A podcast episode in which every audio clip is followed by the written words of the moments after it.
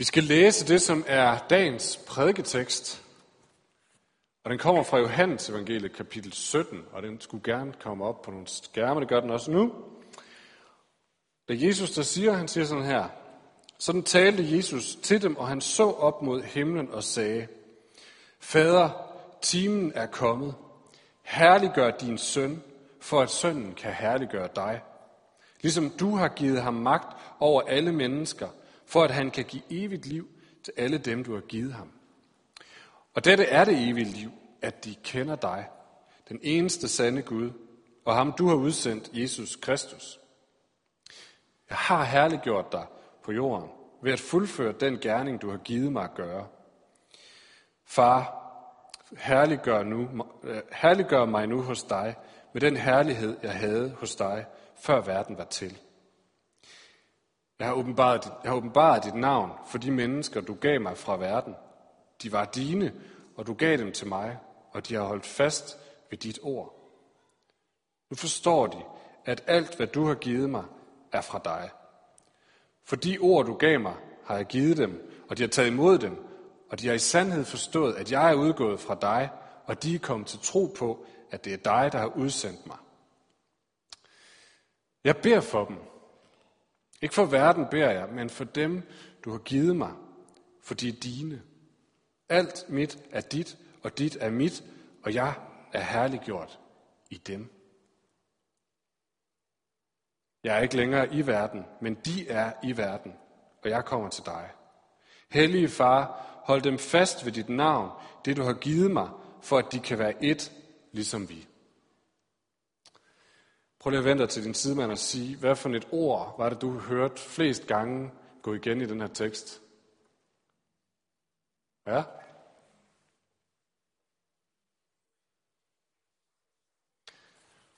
Det var der ingen bud på. Det ord, jeg faldt over, og jeg har sådan ligesom afsløret det lidt, det var ordet herlighed eller herliggjort.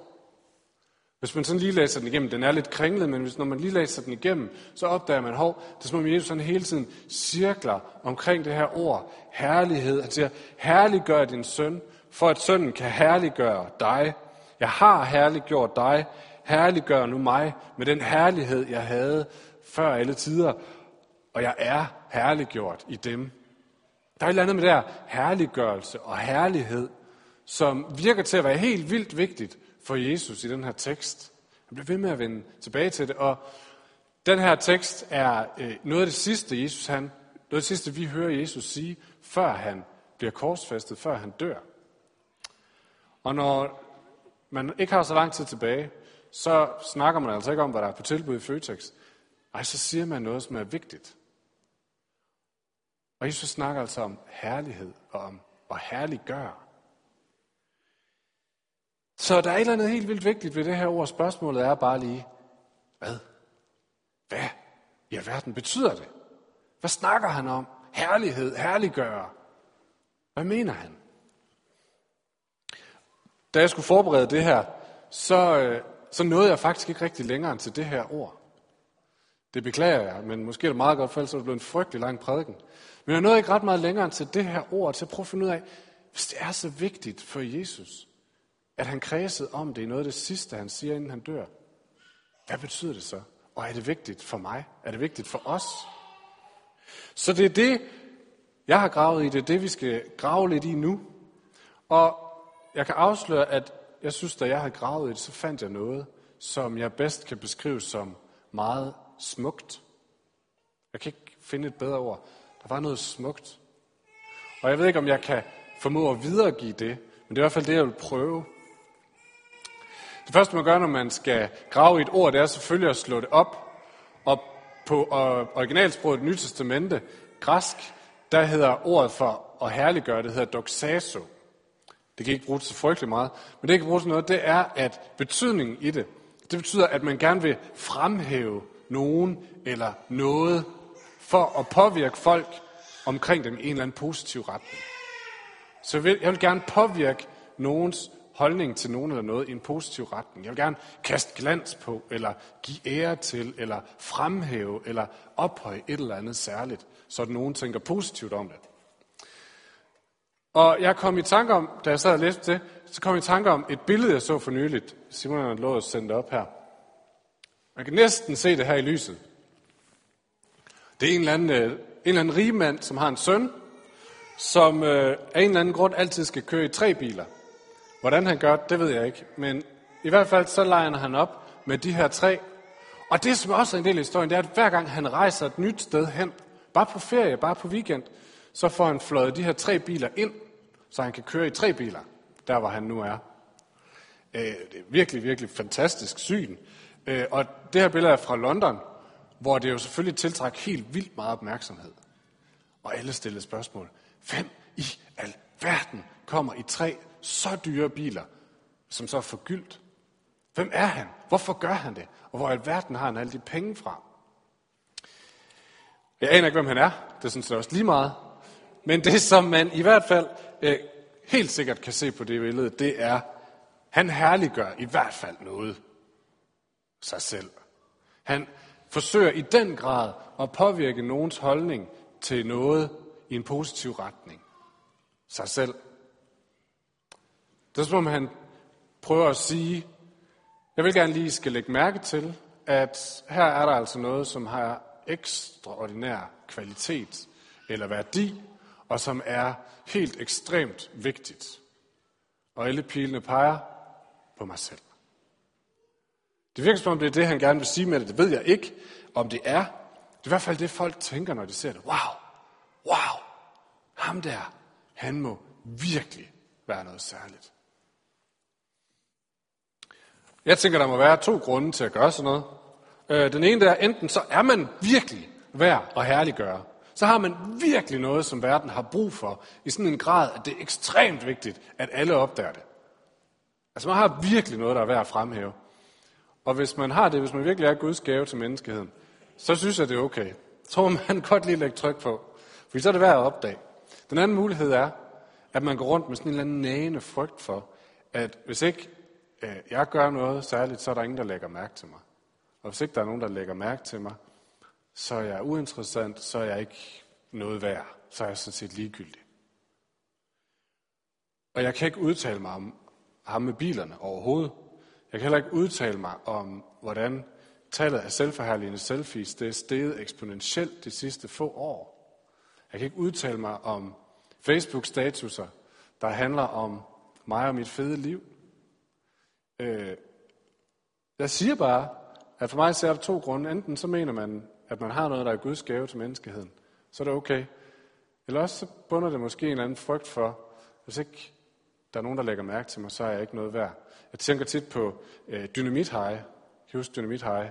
Olsenbanden. Ringer der nogle klokker? Ja. Han siger på et tidspunkt i sin ædru tilstand til øh, Egon Olsen, og alle har forladt ham, så siger han, alle har forladt mig. Den eneste, der tænker på mig, det er mig. Jeg tænker lidt, det er måske lidt på samme måde her. Og i virkeligheden så vil jeg ikke pege flere fingre af hverken ham eller selfies eller noget. I virkeligheden vil jeg lige så gerne bare pege dem ind mod mig selv. Øh, jeg satte mit hår i morges, det ved jeg ikke, når nogen af jer har lagt mærke til. Det gjorde jeg. Og så overvejede jeg lige kort, hvorfor gjorde jeg egentlig det? Det er ikke fordi, jeg vil øh, sådan sige, at der er noget galt i at sætte hår. Det må I for alt i verden ikke høre mig sige. Vi skal også have noget skønhed omkring os. Men det fik mig til at overveje, hvor mange af mine handlinger gør jeg egentlig i sådan et eller andet forbistret forsøg på, at nogen skal kigge på mig og tænke, han er egentlig okay, ham der. Hvor meget af det, jeg gør, hvor meget af mine prioriteringer, min prioritering af mine penge, tid, job osv., gør jeg egentlig for at påvirke nogens holdning i en retning, så de tænker positivt om mig. Hvor meget styrer det egentlig? Øh,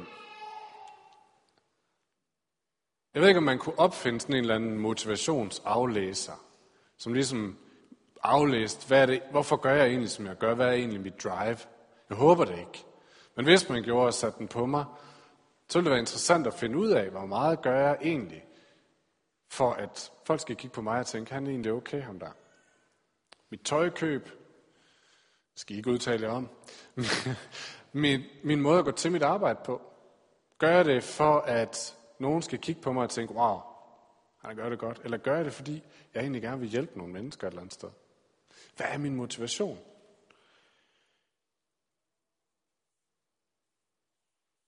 Jeg er bange for, at tit så er det lidt ligesom de der tre guldbiler.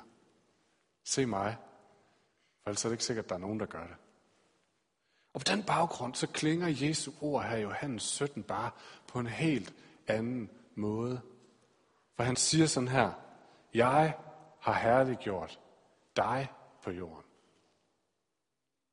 Det er som om Jesus han behøver ikke de der pile, der peger ind og siger, jeg har gjort, hvad jeg kan for at herliggøre mig selv, for at vise, at jeg er noget værd. Det er som om man er fri for det og kan sige, hvad jeg har brugt mit liv på at herliggøre dig på jorden. Og så er det som om Guds svar her, det er, min søn, jeg har også herliggjort dig. Det er som om, at på jorden, der er herliggørelse, øh, fremhævelse. Det er noget, jeg gør ved mig selv. Det er som om i Guds rige, der er herliggørelse, fremhævelse. Det er noget, vi gør ved hinanden. Jesus siger, jeg herliggør dig. Og Gud siger, men jeg har også herliggjort dig. Jeg fremhæver dig, men jeg har også fremhævet dig. Det er noget, vi gør ved hinanden. Dem af jer, der er gift, I ved, at det her det er også kernen i et hvert godt ægteskab. Forelskelse kan få os op til alderet, men det, der skal til at gå ned og fortsætte sammen, det er, at vi begynder at sætte den anden og fremhæve den anden i stedet for mig selv. Bliver jeg ved med at tænke om det her ægteskab, det her liv som et mig-projekt, så kommer et ægteskab i stykker.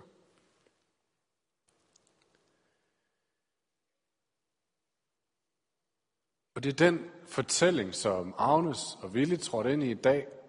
En fortælling, hvor Gud siger, min ven, jeg herliggør dig. Jeg fremhæver dig. Og du er fri for at skulle kæmpe for at fremhæve dig selv, for jeg har allerede, jeg har allerede herliggjort dig. Så spørgsmålet, okay, hvordan ser det så ud, det her med at herliggøre Gud? Hvis vi, der er døbt og er Guds børn, er sat fri fra at skulle herliggøre, fremhæve os selv, man er kaldet til at herliggøre Gud, hvordan gør man så det? Hvordan ser det ud? Er det at huske at sætte en fisk bag på sin bil, så alle kan se, at jeg tror på Gud? Er det at herliggøre Gud? Eller er det at synge mange lovsange? Er det at herliggøre Gud? Er det at huske at løfte sine hænder, når man synger lovsang? Er det mere at herliggøre Gud end noget andet? Hvordan ser det ud at herliggøre Gud? Så nu vi, vi har et kald til det. Hvordan gør vi det så? Vi kan kigge på Jesus. Hvordan gør han? Der stod i teksten sådan her i vers 4. Jeg har herliggjort dig på jorden ved at fuldføre den gerning, du har givet mig at gøre. Og i vers 7. Jeg har åbenbaret dit navn for de mennesker, du gav mig fra verden. Jeg har åbenbaret dit navn for de mennesker, du gav mig fra verden. I en anden oversættelse på engelsk, der er det oversat sådan her. I spelled out your character in detail. I spelled out your character in detail. Oversat, jeg har fremvist dit væsen, eller dit, din karakter i detaljer. Jeg har vist din karakter i detaljer. Så Jesus han siger, i mit liv, der har jeg forsøgt at vise din karakter, Gud, dit væsen, din person i detaljer for mennesker. Det er det, han mener, når han siger, jeg har herliggjort dig. I det gamle testament, der står noget om, okay, hvad er så Guds karakter, hans væsen? Der står blandt andet, der er en, en linje, som går igen og igen, hvor der står sådan her, du er en nådig og trofast Gud, sen til vrede, rig på troskab. Altså en beskrivelse af Guds karakter. Du er en nådig og trofast Gud, sen til vrede og rig på troskab. Et andet sted står der sådan her, du er faderløses fader, og enkers forsvar er Gud i sin hellige bolig. Faderløses fader, enkers forsvar. En beskrivelse af Guds karakter. Og et andet sted, den svage overlader sin sag til dig. Du er den faderløses hjælper. Den svage overlader sin sag til dig. Du er den faderløses hjælper. Beskrivelser af Guds karakter. Guds karakter som en, der rækker ud til den, der har brug for hjælp. Ikke til den, der lever i luksus, men til den, der har brug for hjælp. Og vi kan se hos Jesus, hvordan ser det så ud at udleve og fremvise den karakter i detaljer. Vi har en, en fortælling, hvor Jesus han møder en fyr, der hedder Zacchaeus. Nogle af jer kan måske huske den. Zacchaeus er en forholdsvis upopulær fyr. Han har brugt det meste af sit liv på at krasse skatter ind fra folk omkring sig han arbejdede som skatteopkræver, og han har krasset for meget ind, for at hun kunne stoppe det i sin egen lomme, og på den måde så er han blevet rig og langt rigere end de andre omkring sig. Så det er klart, at han er blevet lidt upopulær. Så en dag møder Jesus ham. Og Jesus gør ikke som de andre og siger, Zacchaeus, ham kan vi ikke lide. Han giver ham heller ikke bare sådan et anstrengt, men venligt nik på vejen og siger, okay, Zacchaeus.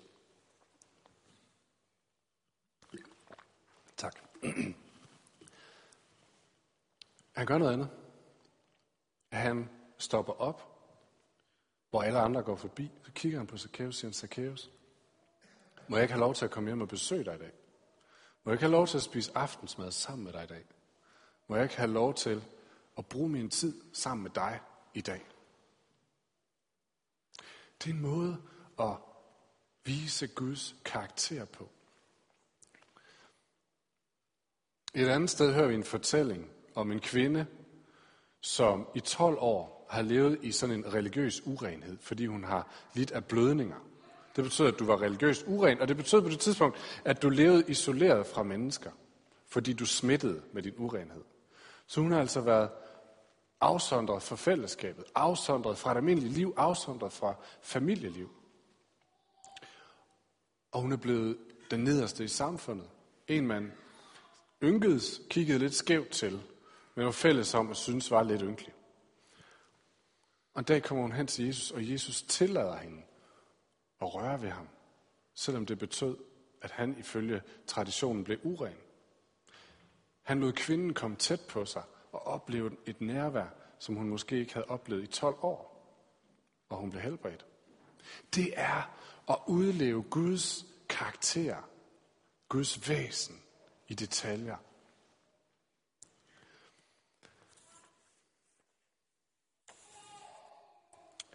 Fordi Gud er en, som ser den, der har brug for det, og gør noget ved det.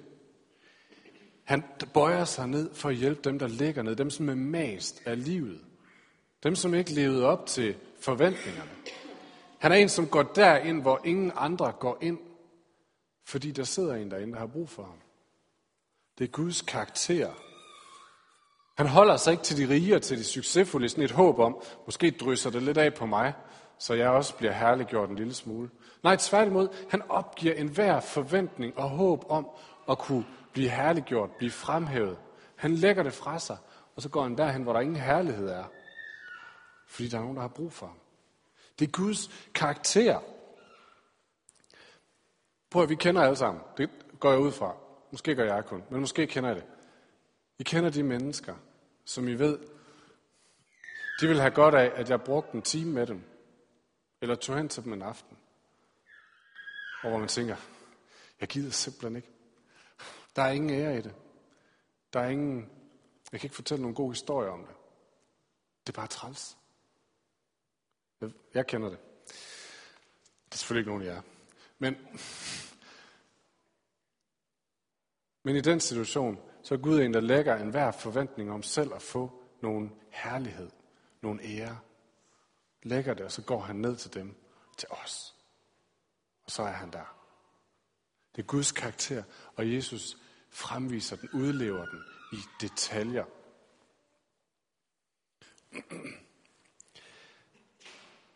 Jesus han beder den her bøn, som sagt, lige inden han bliver korsfæstet, og han beder sådan her herlig, han beder blandt, andet, beder blandt andet, herliggør mig. Fordi han står lige overfor og skal til at gøre den største handling af ikke at herliggøre sig selv, men at frelægge sig sin herlighed, da han dør på korset.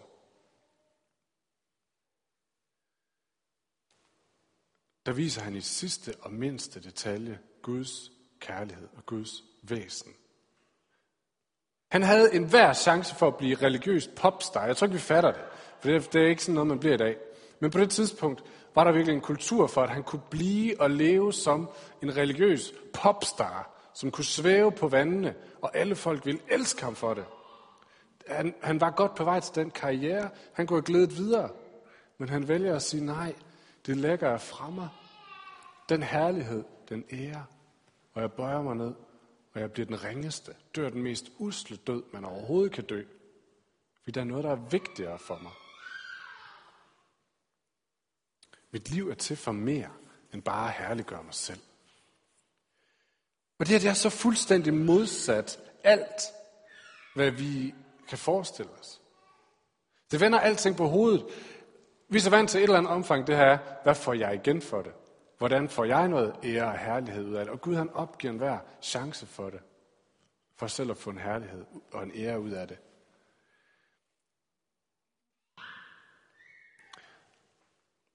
Og jeg har svært ved at gribe det egentlig. Men en gang imellem, så støder jeg ind i det. Så, så ramler jeg ind i det her fuldstændig omvendte. En Gud, som ikke tænker på, hvad han selv får ud af det, men en Gud, som bøjer sig ned til de usleste. Til mig, når jeg er mest usel. En gang imellem, så gribes jeg det, og så tænker så bliver jeg bare grebet af sådan en, hvor er det smukt. Hvor er det fuldstændig modsat af, hvad jeg forventer. Hvor er det ærefrygt indgydende. På sådan en omvendt måde. Jeg kan ikke gribe det, jeg kan ikke forstå det, men jeg kan bare støde ind i det og tænke, wow, det der, det har vi brug for noget mere af. Det har jeg brug for noget mere af. Det har vi brug for noget mere af.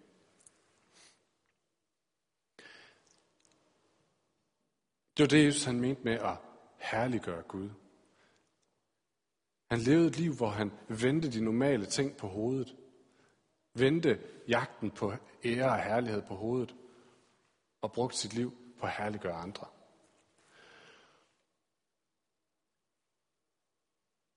Og så vender Gud det om. Guds svar er, derfor har jeg herliggjort dig. I Filipperbrevet, der skriver Paulus, en af den første kirkes ledere, sådan her, Derfor har Gud højt ophøjet ham. Fordi han gav afkald, har Gud højt ophøjet ham. Og skænket ham herlighed og ære. Og det er det, han vil gøre en gang på jorden. Profeten Habakkuk i det gamle testamente skriver sådan her, Jorden skal fyldes med kundskab om Herrens herlighed, som vandet dækker havets bund. Han siger, en dag så skal, så skal den her jord gennemsyres af Guds herlighed, Guds væsen, Guds karakter. Og det er svært at forestille sig. Men forestil jer verden, hvor alle folk ikke jagtede min ære, men jagtede andres ære. Hvor min kamp i dagligdagen ikke var at løfte mig selv op, men at se, hvem kan jeg være med til at løfte op. Hvor min kamp ikke var, hvordan får jeg mere til mig, så jeg stråler. Men min jagt var, hvordan kan jeg få andre mennesker til at stråle. Og Habakkuk siger, en dag så skal den kultur gennemsyre verden. Nogle har hørt øh, fra slutningen af det nye testamente, at på den nye jord i evigheden, der skal vi bruge resten af vores evighed, hvor lang tid det nu er, bruge evigheden på at herliggøre Gud, på at prise ham, og nogen tænker, åh, oh, du er fredsens. Skal vi så sidde og spille harpe i en evighed? Det er da overhovedet ikke tiltrækkende på nogen måde. Men er det at herliggøre Gud? Nej, når man kigger på Jesus, så jo, han sang helt sikkert en gang imellem. Han fulgte de jødiske bedetider. Men det han primært gjorde, det var at gå ud og leve et liv, som bragte håb til mennesker. Som løftede mennesker op. Som skabte glæde. Som skabte længsel efter mere. Og det vil sige, at når vi er kaldet til at herliggøre Gud i evigheden på den nye jord, så handler det ikke om at sidde og spille harpe, så handler det om, at jeg kun skal gøre ting, som løfter mennesker op. Jeg skal kun gøre ting, som skaber glæde i menneskers ansigter. Jeg skal kun gøre ting, hvor jeg kan se mennesker vokse og trives og have det godt. Og jeg skal til gengæld være fri for at gøre alt det selviske, som jeg vemmes ved hos mig selv. Som jeg heller vil være fri for, hvor jeg kan mærke, åh, den der handling, åh, det gør jeg for min egen skyld helt igennem. Og det var rådent. Det skal jeg være fri for. Det er evigheden. Det er evighedsperspektivet i det her.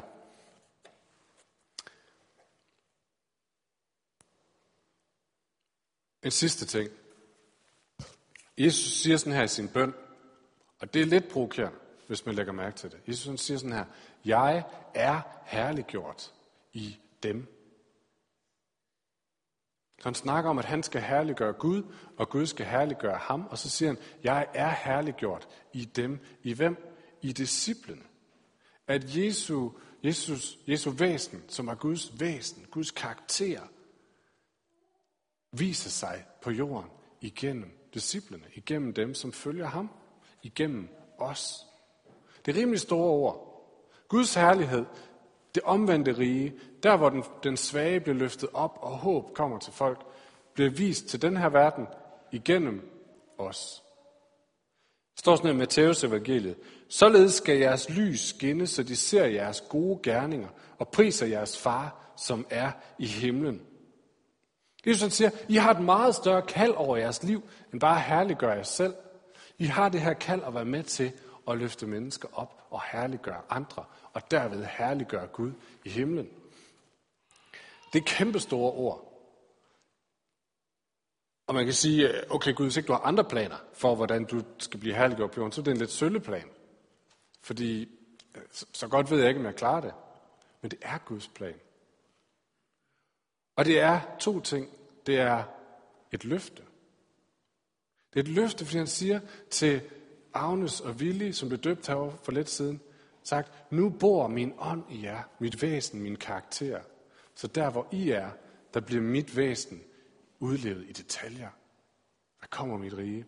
Så det er et løfte til alle os, der er døbt. Men det er samtidig også en udfordring. Det er en udfordring til at tænke, okay, mit liv, hvordan er mit liv med til at bringe Guds væsen, Guds rige? Hvordan udlever jeg Guds væsen i detaljer? Og så ikke man kan komme med en generel opskrift, men jeg har stødt på to eksempler på, hvordan det kunne se ud i den sidste uges tid. Hvordan udlever man Guds væsen? Den ene var fra en bog af en præst fra USA, der hedder Tim Keller. Han øh, refererer en bog om ægteskab, og han refererer til en kvinde, som ser tilbage på hendes brudte ægteskab, brudt på grund af utroskab, og hun kigger på sine forældre, og hun siger, sådan her, skal jeg lige læse det. De har været gift i 50 år, og deres ægteskab er et monument for succes. Nogle få ugers eller måneders udenomsægteskabelige lidenskaber kan ikke måle sig med det. Hvad kræver det at være gift i 50 år? Forelskelse? Ja, lidt. Men hvad kræver det i højere grad? Det kræver afkald. Det kræver at løfte den anden op. Det kræver tilsidesætte sig selv, tålmodighed, overbærenhed. Det kræver vilje. Alt sammen noget, der beskriver Guds karakter. Sådan er Gud. Så prøv at høre, venner, en måde at herliggøre Gud på, det er simpelthen ved at holde ud i sit ægteskab og løfte sin ægtefælle op. Sværere er det ikke, og lettere er det ikke. Et andet, et andet eksempel. En ven fortalte mig den anden dag, hvordan han havde haft en samtale med en nabo. Og i den her samtale, så havde naboen kort nævnt, øh, at hun havde oplevet svigt fra sin mor eller noget af den stil. Og i stedet for at sådan glide hen over det i sådan en behagelig afstand og sige, at det var træls, øh, lad os snakke om noget andet, så stansede de op, og så spurgte de, Nå, har du lyst til at fortælle noget mere om det? Det er ikke fordi, du skal, men har du lyst til at fortælle? Og naboen fik tårer i øjnene. For der var faktisk aldrig nogensinde nogen, der havde stanset op, taget sig den tid og den interesse til at høre hendes historie. Den måde at udleve Guds væsen på, og dermed herliggøre Gud, i stedet for at herliggøre mig selv.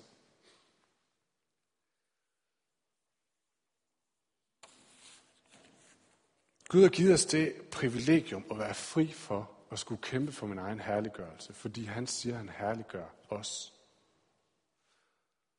Til gengæld så kalder han os til at være med til at herliggøre ham ved at udleve hans væsen. Prøv at tage her til allersidst 10 sekunder til at overveje din arbejdsplads. Hvordan ville den se ud, hvis det var Guds væsens karakter eller Guds kultur, der regerede der?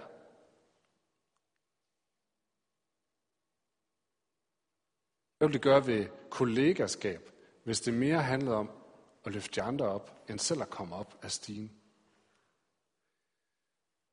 Hvad vil det gøre ved stabsmøder, hvis det handler om at lytte til de andre og løfte hinanden op? Hvad vil det gøre med hele målet, med arbejdet? Lad os nu sige, at det var medierne. Du arbejder i medierne. Hvad vil det gøre ved medierne, hvis alle folks tilgang var, hvordan kan vi løfte folk op? Hvordan kan vi sprede glæde og håb? Det er sådan Gud forvandler verden.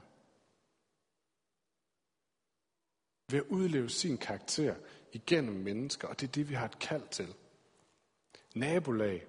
Hvordan vil det se ud, hvis Guds væsen, karakter, var gældende i dit nabolag? Til dine vejfester? Hvordan vil det påvirke omsorgen for dem, der bor omkring, for børnene?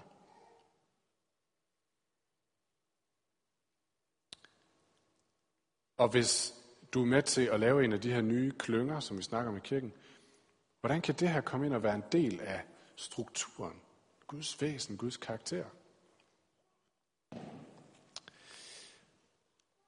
Det er udfordringen i dag. Og løftet, Guds svar er, at herliggørelse, det er noget, vi gør ved hinanden. Så når vi herliggør Gud, så gør vi det, fordi han har herliggjort os. Han har løftet os op. Og han har givet os værdi. Lad os slutte med at rejse os op og bede sammen.